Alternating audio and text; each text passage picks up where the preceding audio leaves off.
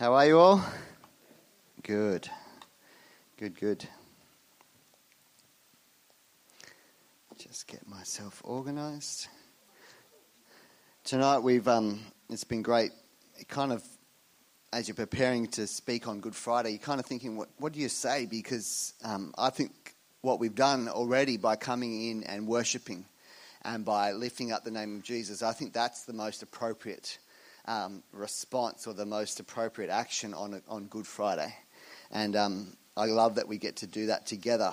But in my time tonight, we're not going to preach long. I'm not going to go long, but I just want to um, bring us around a few verses tonight and, and concentrate in on, on, what we're talking about when it comes to Easter.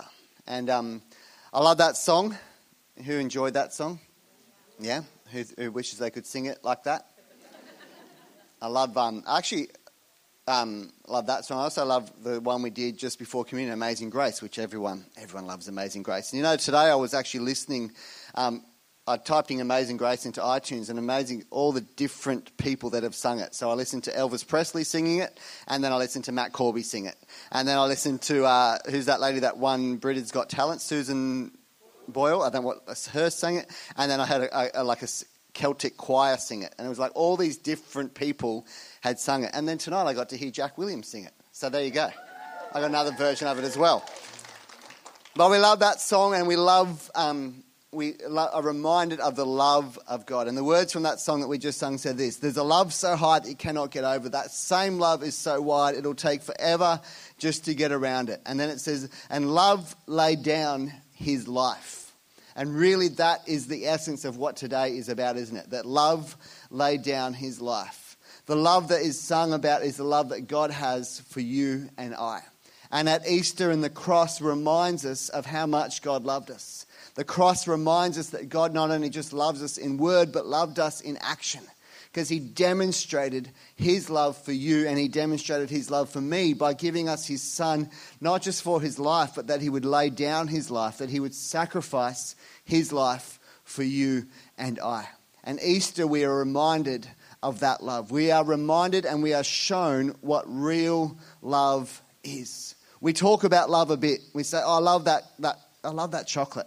That Easter egg is my favourite Easter egg. I love that chocolate that someone gave to Sonny tonight that's sitting under his seat, and I cannot wait till he shares it with me. I love that.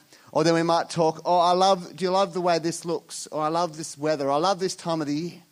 But when we're talking about the love that we're talking about at Easter, we're talking about what real love is. And 1 John 4, verse 9 to 10 says these words. It says, God showed how much he loved us by sending his one and only Son into the world so that we might have eternal life through him. This is real love. Not that we loved God, but that he loved us and sent his Son as a sacrifice to take away our sins. Now, elsewhere in 1 John 3, it says, We know what real love is because Jesus gave up his life for us. So at Easter, we are reminded what real love is. Not superficial love, not fleeting love, not love that lasts for a moment and then is gone, but real love. Love that would be prepared to lay down and sacrifice a life. To surrender your life for someone has got to be the greatest act of love for anyone. And that is what Jesus did for you and what he did for me. And on Good Friday, we are reminded of that truth. We are reminded of that fact that Jesus gave his life for you and he gave his life for me. And that was the demonstration of the greatest love of all. But the next line in both of these verses tells us something very important. It tells us not that we're just to know of this love, we're not just to experience this love, but we're actually supposed to do something with this love. It tells us this in the next few lines of both of these verses. In 1 John 4, verses 9 to 11. We just read 9 and 10, but let me read verse 11. Dear friends, since God loved us that much, we surely ought to love each other. And in 1 John 3:16, which we just read, we know what real love is because Jesus gave up his life for us. So we also ought to give up our lives for our brothers and sisters. And really, that's what the whole message of Easter is about. Not just a demonstration of God's love, not just a thing to say, hey, I want you to know what this real love is, but it's actually also a reminder and a call to put that love into practice in your own life. Yes, I am a great recipient of the love of God, but I don't just want to be a taker. I don't just want to be someone that has received the love of God. I want to be someone that demonstrates the love of God. And that's what we are called to do, not just to receive it, not just to know about it, not just to experience it, but to actually demonstrate it in our life. And it says this we also ought to give up our lives for our brothers and sisters. This week I, um, I did a bit of research, which means I went to Google. And I Googled people over history that have done just what this verse talks about.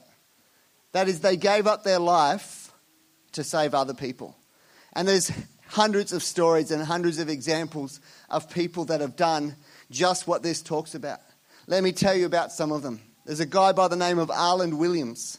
You know, might not know who he is, but on the 13th of January 1982, Air Flight Florida 90 smashed straight into the ice covered uh, Potomac River just outside of Washington, D.C. So people are looking on, and there were, um, there were carnage everywhere. If you've, if you've seen any movies or TV shows where there's been plane crashes, just imagine that. They've crashed into this icy river. And it looked like everyone on the plane had died because they went into this icy river. But it says that onlookers were watching, and six people came to the surface. Six people survived the crash, got out of the plane, however, miraculously, and came to the surface. But although they weren't far from the shore, although they weren't far from where people could see them, it was nearly impossible. They were trying to get out to rescue these six. They were trying to get out with ladders, they were trying to get out with rope, but they just couldn't reach these people. They said that one man actually jumped in and tried to swim out to rescue him, but they had to pull him out because he was near death when he came out himself from trying to rescue these people. Anyway, as the sun's setting, the story goes that a, a helicopter came around and a heli- rescue helicopter arrived to winch them out, as the photo shows you. And it says that, you know, as they've, you've seen it, they lower down the rescue thing to rescue them out, and they have a rescue buoy. And the first person goes down, and, and they're pulled up and they're rescued to safety. And the rescue buoy goes down, and the second person it gets to is Arland Williams. But Arland Williams doesn't take the rescue buoy. What he does is he gives it to the next person, to the person next to him, and says, Here, you get up. And he sends them up. Then it comes down again. And again, it comes to him, and again, he passes it to the next person. And he passes it to every other person to be rescued, except when it comes down to him, he's disappeared. He's gone below the surface. He gave up his life so that these five complete strangers that were on this plane with him could be rescued before him. Even though he had the rescue buoy in his hand, he had his opportunity to get out, he chose to give that to someone else. So he's demonstrating for us what it is to lay down his life for people that he did not even know. Let me tell you about this next guy who's got the coolest name in the world, Maximilian. I love that name. If we had a fourth child, I think they would be called Maximilian. Probably glad that they don't have a fourth child. Maximilian, let me see his last name correctly, Kolbe. Kolbe, not Kobe, Kolbe. And he was a Polish priest. And during the war, he sheltered over 2,000 Jews from the Nazis. He was a man who had a German heritage and had actually was given the opportunity to escape Poland because of his German heritage and he could have gone and lived in a safer place but he chose to remain in a place of danger. Not only in a place of danger, he chose to rescue and to stand against the army, stand against what was going on, and to help those that were being persecuted. He helped so many thousands of Jews. And eventually they got onto hold of him and they, they arrested him and they put him in a concentration camp. And he is known as a man who gave up his life because one day there was an escape and some people escaped from the camp. But as a punishment, they took 10 people to make an example of and said, We're going to make an example of you 10, and you, you 10 are going to lose your life right now. And there was a man in that line, and he cried out and he said, What about my wife and what about my children? And so Maximilian saw it and he said, I'll take his place. He said, I'll be one of the 10 to stand in that line. And so he stood in the line. And the story goes that the guards let them to swap places, and Maximilian was with the 10 who was made an example of and, and lost their life by the man whose, whose place he took. His name, let me get this right, Franciszek Jagowiecki. I don't even know if I said that right.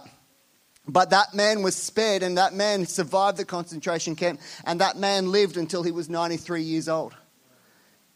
And he would not have lived those 93 years if it wasn't for Maximilian, who said, You know what? I'm not in that line, but I'll step in that line, even though knowing it's going to cost me my life. So he laid down his life so others could live. What about this example? I found this example interesting. There's a village in England called the village of Eyam. Eyam, Eyam, and it's in the Peak District. And in the summer of 1665, it became affected by the plague. And the plague in that era was basically 100,000 people lost their life in London because of this plague that was making its way through England. That's a lot of people to die. But this, this plague had only been in the south of England, and now it came to the north. And this was the first example of it being found in the north. And basically, the plague was nothing they could do about it. They didn't have the modern medicine or ways to control plagues and diseases. And it basically was, would work through its town and would wipe out like 75% of populations. That's how devastating this disease was. But this village made a decision. They made a decision. They said, We've actually we've got this, this plague happening in our village. You know what we're going to do? We're going to isolate ourselves. We're going to quarantine ourselves. We're not going to let anyone in and we're not going to let anyone out of our village. And they made this decision even though knowing it would cost them so many of their lives.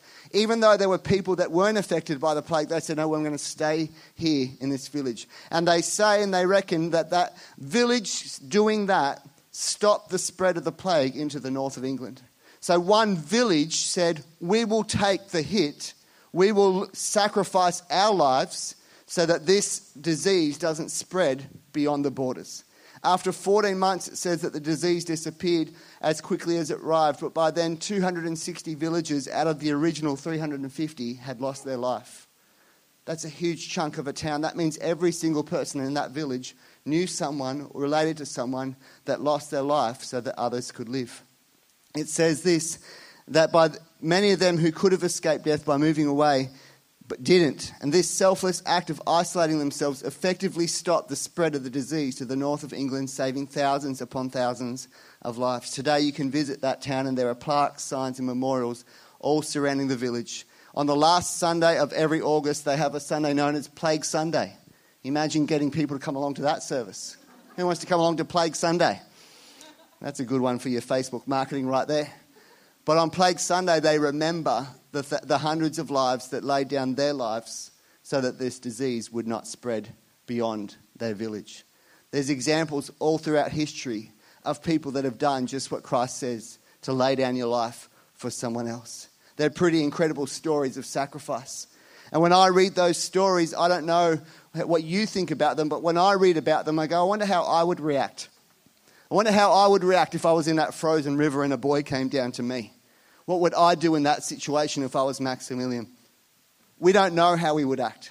Truth is, none of us know how we would act until we're in the actual situation. When I say that, I think I've got a little bit of an idea, though, on how I would react. Sonny, can you come here? I need your help. Sonny is going to stand in and he's going to pretend. Come on up. Sonny's going to pretend to be Loz. He's going to pretend to be his mum. You don't look like your mum. You look like me. Sorry about that. Loz and I were standing at the end of Newcastle Breakwall one day. We were out looking at the waves. It could have been one of those, you know, Titanic moments near a far, start singing, hold each other's arms out like that. But a big wave came along. And this is how I would how I reacted and gives me an indication of how I might react if it was a lot more serious of a situation. A big wave came towards us as we were standing there, and this is what I did. Got down behind Loz, my wife, my darling, my sweetheart, and let her take the brunt of the wave and get saturated while I walked back dry and okay with my hair still all in place. and slept on the lounge for two weeks. You can take a seat, mate. Thank you. You did well. That's maybe how I would react if I was in one of those life and death situations. But the truth of it is, is this we don't know how we would act or react. And the truth is, most of us in this room are never going to be in a situation where we have to put our life on the line like that. Fortunately, most of us are not going to have to make decisions like Maximilian made or like Arland made or like that village made about do I lay down my life to look after these people. Fortunately, we're not put in those situations. But what does it mean for us when the scriptures say we are to lay down our life or we are to give up our life for others. What does that look like for you and I if we're not going to be in these life and death situations? I read this by Oswald Chambers. He said this Jesus does not ask me to die for him, but to lay down my life for him. And there's a difference. He says it's much easier to die than it is to lay down your life day in and day out. For 33 years, Jesus laid down his life to do the will of his Father.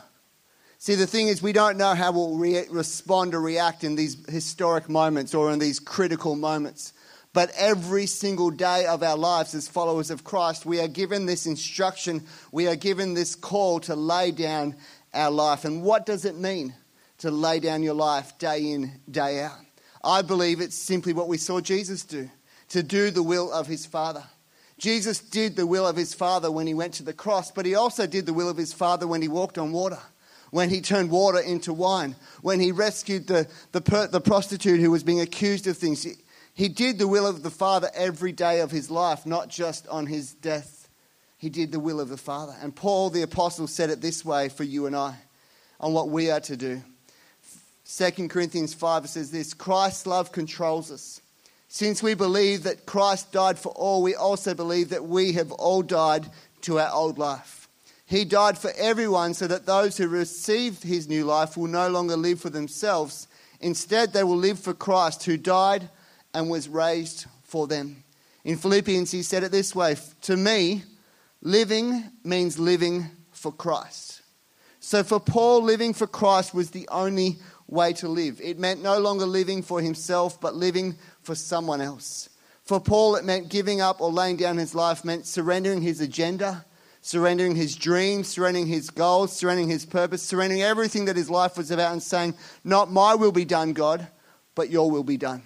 So, for all of us as followers of Christ, the call to lay down our life, the call to lay down our life for others, is the call to say, God, your will be done. It's the call to say, God, your will first your plans, your agenda, your purpose, your will for my life. And in 1 John 4, which we read before, verse 9 to 12, it finishes this way No one has ever seen God, but if we love each other, then God lives in us, and his love is brought to full expression in us. So, what's our will? What's our purpose? What is it to lay down our life?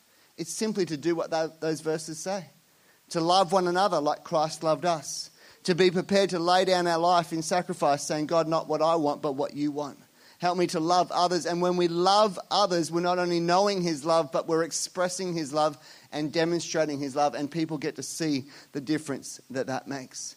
Jesus made it very, very simple for us when He said these words Mark 12. The most important commandment is this The Lord our God is the one and only Lord, and you must love the Lord your God with all your heart all your soul and all your mind and all your strength. The second is equally important love your neighbor as yourself. No other commandment is greater than these. You know, I think humanity has done a great job at complicating these words of Jesus. We, even as Christians, as followers of Christ, have done a great job of complicating it. Religion has done an amazing job at complicating it and making it sound impossible. It, 2,000 years ago, religion got in the way and that's why Jesus said, you know, all those other commandments, all those other laws, they can be boiled down to these two love God and love your neighbor. And if we're not careful, we can complicate things as well when it comes to religion. We just are reminded the simple gospel love God and love your neighbor. I read this great quote this week. It said this The only clear line I draw these days is this when my religion tries to come between me and my neighbor, I will choose my neighbor because Jesus never commanded me to love my religion. Jesus never commanded us to love our religion, but he did command us to love him and to love our neighbor. And if we can keep it as simple as that, we'll do our best to demonstrate and let the love of God be fully expressed in us and through us. The song that Pip sang earlier as we started tonight said these words. I don't know if you got them, but they were, they were the most powerful words in the song to me. It said these words. It says, Behind that cross that you wear, you're afraid when you look at me.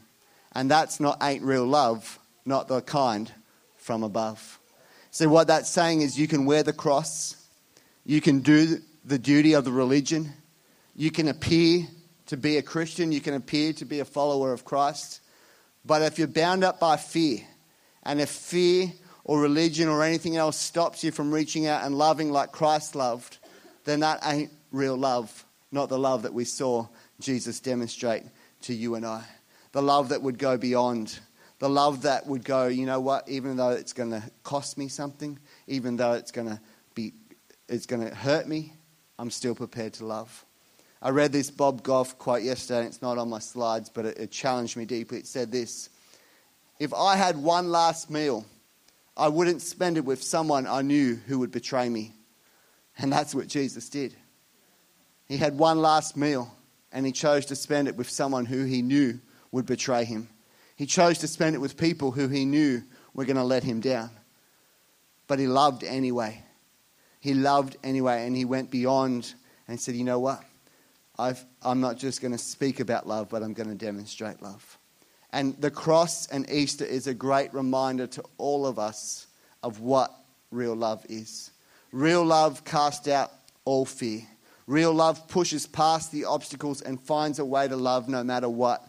Real love is demonstrated in what Jesus did for you and I. And as we close tonight, as we wrap up our service, my, my, the one thing I want you to remember or two things, because, yeah, two things, not just one thing, two things, is this. I want you to know what real love is. And that means I want you to know who Jesus Christ is and the love that he has for you. But then, secondly, if you're in that group and you're here and you're going, Yeah, I know what real love is, I know that Jesus gave up his life for me, then I want to leave you with a challenge and encouragement and that is to demonstrate real love, to let His love be brought to full expression within your life. At Easter, we can go through the motions. At Easter, we can do the things that appear to be the things that you do at Easter time. But I want us to come back to what this is all about knowing the love of God and then demonstrating the love of God. Loving God with all your heart, all your soul, all your mind, all your strength and loving your neighbor as yourself. It's that simple, but it's also that challenging. Tonight, I want the creative team to come back up and join me. When I say join me, take over. but I want to finish with a prayer. And I would invite you to join with me in this prayer. It's a twofold prayer to wrap things up. It's that prayer that says, God, I want to know real love. You know, I think this might be the first time you've heard the Easter message. It might be the hundredth time you've heard the Easter message. Wherever you sit in this room, my prayer is that you would know that you would know that Christ loves you beyond measure. That you would know real love and you would know Jesus Christ. And then my prayer will be tonight that we would be people that would demonstrate this real love to the people in our world. Let's sing. Not let's sing, let's pray, and then we're going to then we're going to sing to finish. Can you stand?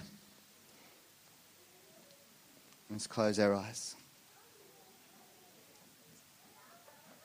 God, we thank you.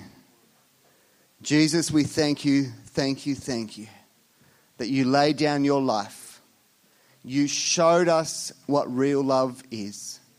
You didn't just talk about love, but you demonstrated love when you died on that cross for me. You took away the sin, you took away the consequences of my actions, and you took my place. You showed me what real love is, and you showed us what real love is. I pray for anyone here tonight that doesn't know who you are, Jesus, or doesn't know what it is to be loved by you. I pray that this Easter they would open up their heart they would open up their life and they would invite you in, Jesus, so they can know and taste and see and understand for themselves just how much you love them. And God, I pray, Lord, that for those of us in this room that know your love, that know that we are yours, that know that you have called us, that know that you loved us, that know that you paid the ultimate price for us. God, I pray that we wouldn't just be receivers of this great love but we would be givers as well. God, you would help us to demonstrate your love to those in our world, to demonstrate to those difficult people in our life, to demonstrate love to those that don't love us, to demonstrate love to those that are going to betray us and those that are going to turn on us. Help us to demonstrate love the way that you loved us. God, we thank you for real love. We thank you that we know what it is because of you. But God, we also thank you that you give us the great example on how to live our life. God, our prayer tonight is simply the, the words of that song Help us to love. Help us to love the way you loved us. In Jesus' name, amen.